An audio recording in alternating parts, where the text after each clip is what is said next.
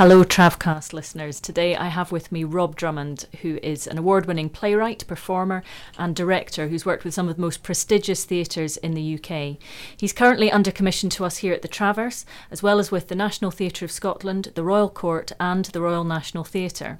Rob's previous work includes Mr. Right, Rob Drummond Wrestling, Bullet Catch, Quiz Show, Uncanny Valley, and Infidelity. And as we record this, Rob has two shows running here in Edinburgh the noirish thriller Grain in the Blood, which is his second play for us here at the Traverse, and the musical The Broons, his stage adaptation of the iconic DC Thomson cartoon strip. Rob, thank you for making time for us in the midst of all this uh, amazing work you've got on. Oh, no, thanks for having me. No problem. Um, and listening to that little potted biog I, I gave us there just to kick us off, it sort of sounds like form is kind of at the heart of a lot of what you do. There's self performed work, there's uh, work with the audience at its heart, mm. and there's the well made play. Yeah, I like to take a genre that already exists and then tear it apart and present it in a in a fresh way to the audience. Um, and I think it's quite a nice thing to do because the audience go in thinking they know what sort of thing they're watching. They know how a quiz show should go, so we're all on the same page from the very beginning, and then you have fun by pulling the rug out a bit and, and um, you know confounding their expectations.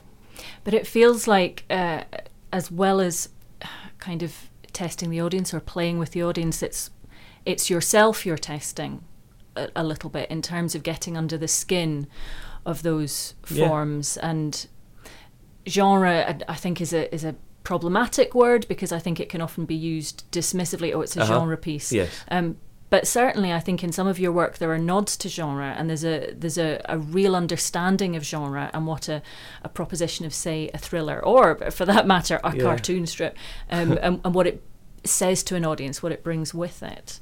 Yeah, I mean, I, I grew up watching. Uh, I think I think I learned to write watching sitcoms myself, um, and so I, I didn't watch a lot of theatre growing up. I, I, watched films and TV, um, and especially genre films like horrors and thrillers, um, and it re- they just really captivate me. So um, my aim in my work now is to try and present something that's, I suppose, quite populist and quite you know entertaining, but also is saying something.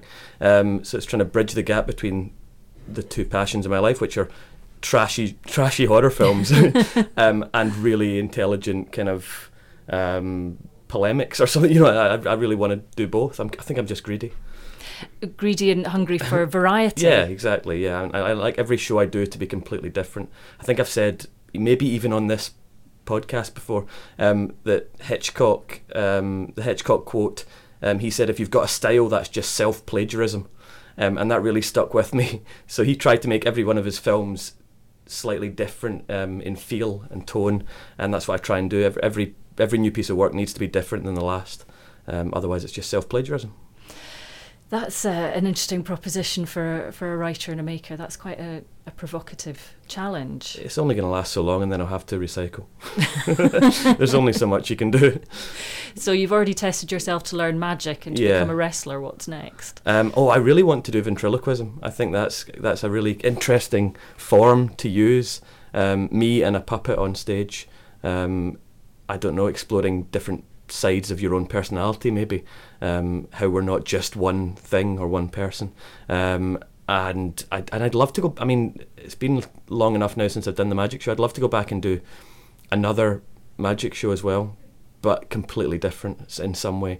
Because um, I feel like I learned a lot from that process, and I, I want. I, I think I'd be better at it next time.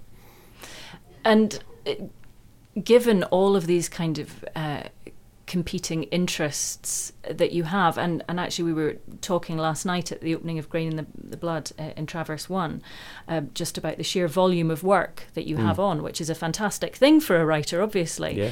Um, but at the same time, there must be a, a challenge in that with that variety and that you're you're pushing form, you're exploring the role of the audience yeah. in work.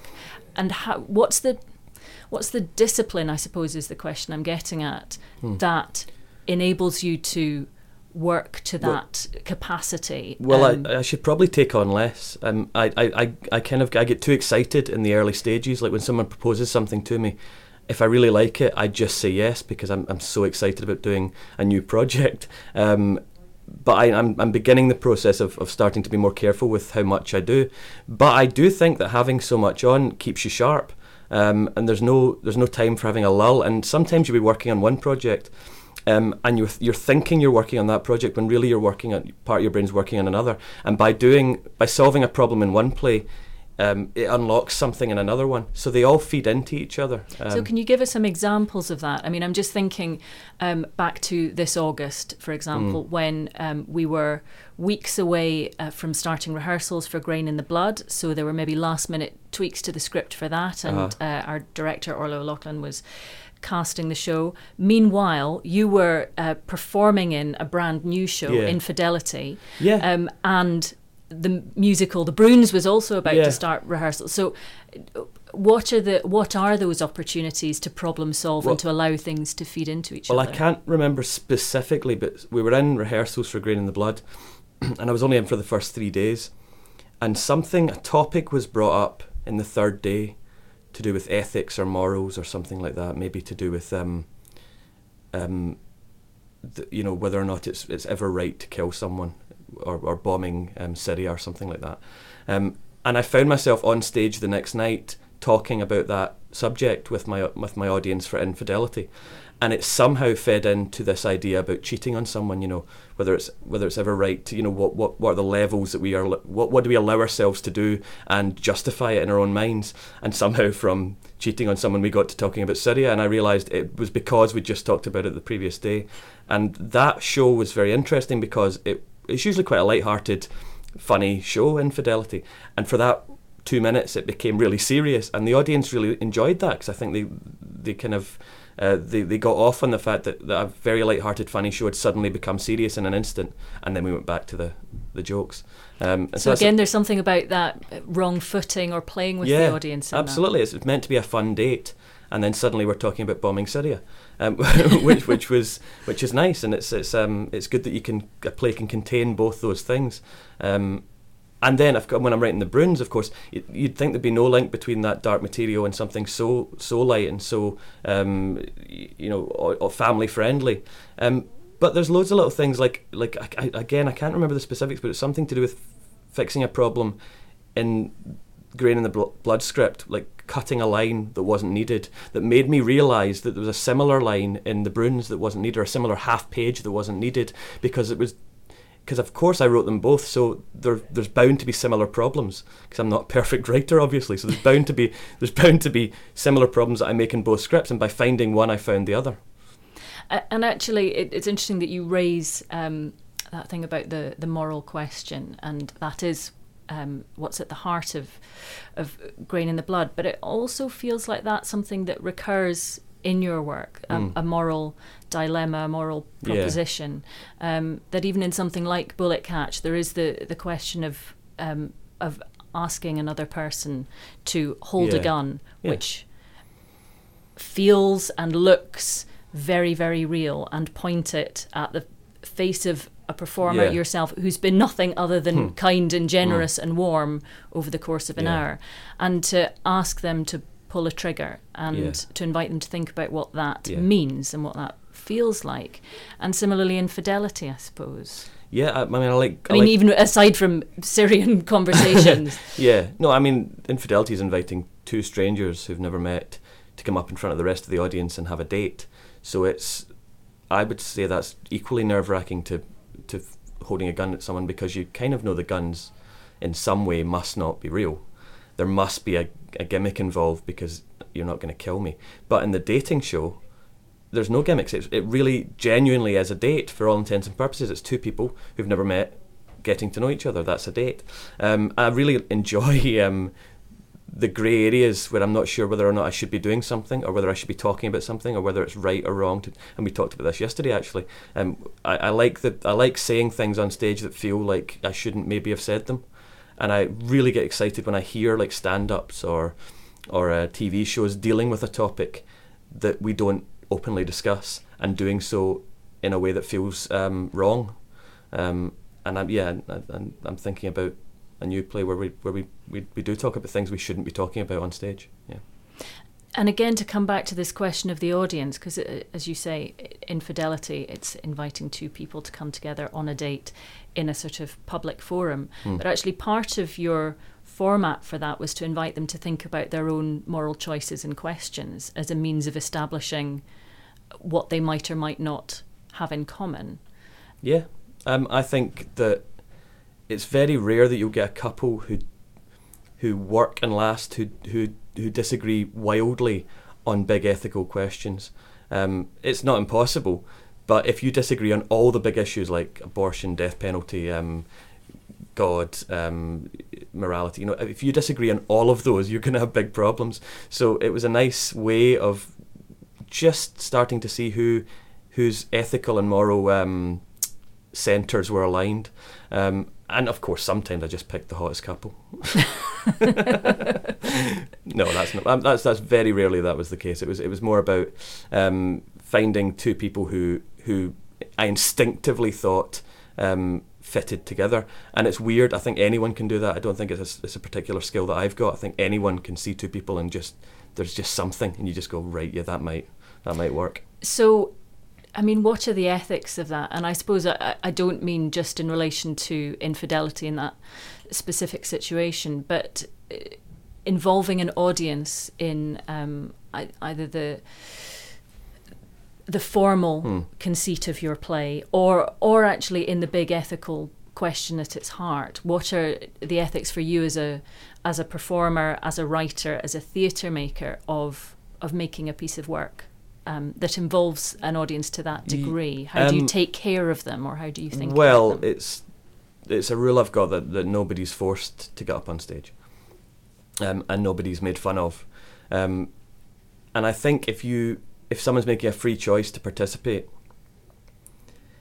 and you make it very clear that they're able to sit down at any time they want with no um, hard feelings, then you're doing really everything you can to make a dangerous situation as comfortable as possible for them. I don't really like theatre that that steps over that line of, of making people do something and making fun of people so, and, then, and then they leave and you don't know where they're leaving to and what frame of mind they're leaving. So I also make sure I catch up with the people who volunteer after every show um, and I spend time with them in the bar or wherever the venue is. I make a point of spending time with them afterwards to make sure that they're in a good frame of mind leaving. Um, and after that, I really can't. It's not my. I'm not. I'm not responsible for other people's decisions and happiness. But I am responsible for what I put them through on stage, and and therefore I need to find them afterwards and make sure that they've enjoyed it. And if they haven't, I need to make sure they're leaving at least with um, some reassurance that I'm I, am i am sorry about that, you know. And and yeah, and nobody's ever regretted doing. I, I, not a single show I've done involving an audience member, I've ever had anyone at the end saying, "I wish I hadn't done that." So hopefully, I'm doing it right it certainly sounds like you are. But then equally, how does it work for you, the performer, the theatre maker, the writer, if the audience don't perhaps give you what you're hoping for or what mm. you're expecting? What does that do, or how do you create a piece of work that can withstand that? Well, if I'm if I'm in the show, I can problem shoot it right there and then. If I sense an audience member isn't happy, or if there's too much noise in the audience or people on their phones, the style of theatre that I tend to perform in, I can just stop the show and go, What's going on? Are you all right? And I love those moments of those shows because they become undeniably live and people people can be assured that they're not rehearsed because it's different every night. Um, but if I'm watching a show I've written that's a, a play that with a fourth wall, it's much more difficult for me to sit there and when when I when I see someone not reacting the way I want them to, it's much more difficult to sit there not being able to do anything um, about that. Um, but I, I don't know. I, I I think that's why theatre's better than film because you have those moments and it makes it live and the actors. I, I, I used to think when I was performing that I, my job was to not react to the audience and just do my job and say my lines, but working with better actors than me because I'm, I'm not really an actor, I'm more a performer of myself. Um, working with proper actors, I've learned that that's not true. It's to actually react to noises in the audience and let it affect your performance in a very subtle way because every there's no point in pretending you haven't heard the guy drop his phone because we've all heard it. So the right thing to do is to is to use it in the performance and I love that.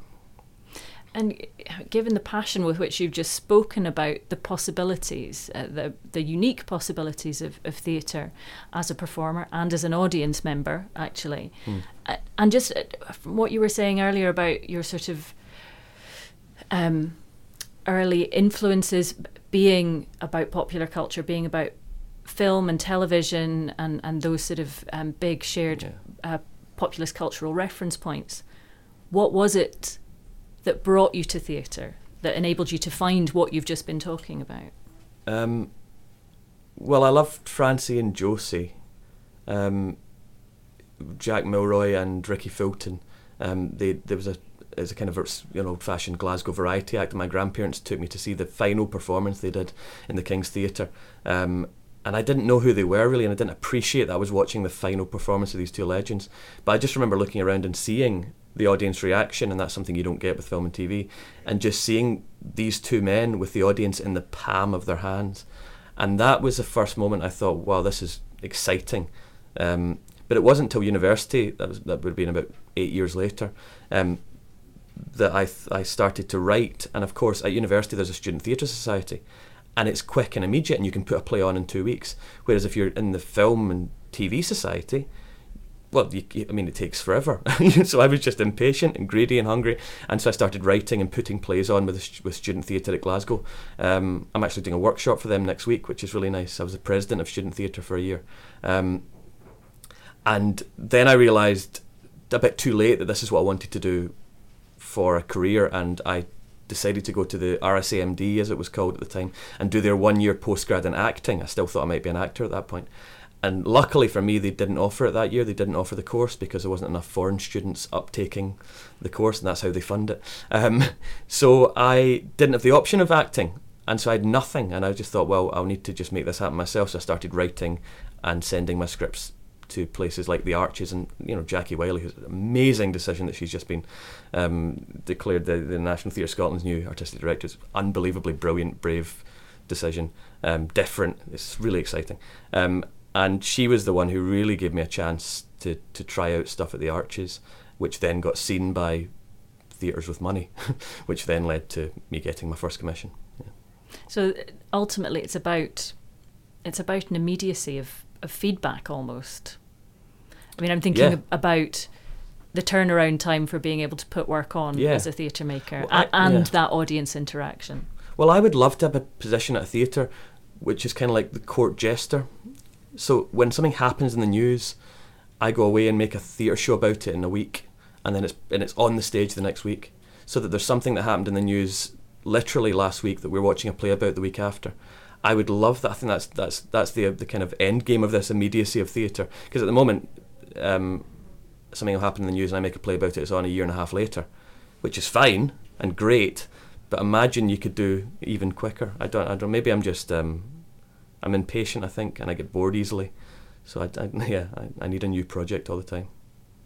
Well, we'll look forward to seeing whatever that new project is. Rob, thank you so much for making time to come and talk to us. No, it's been a pleasure. Thank you.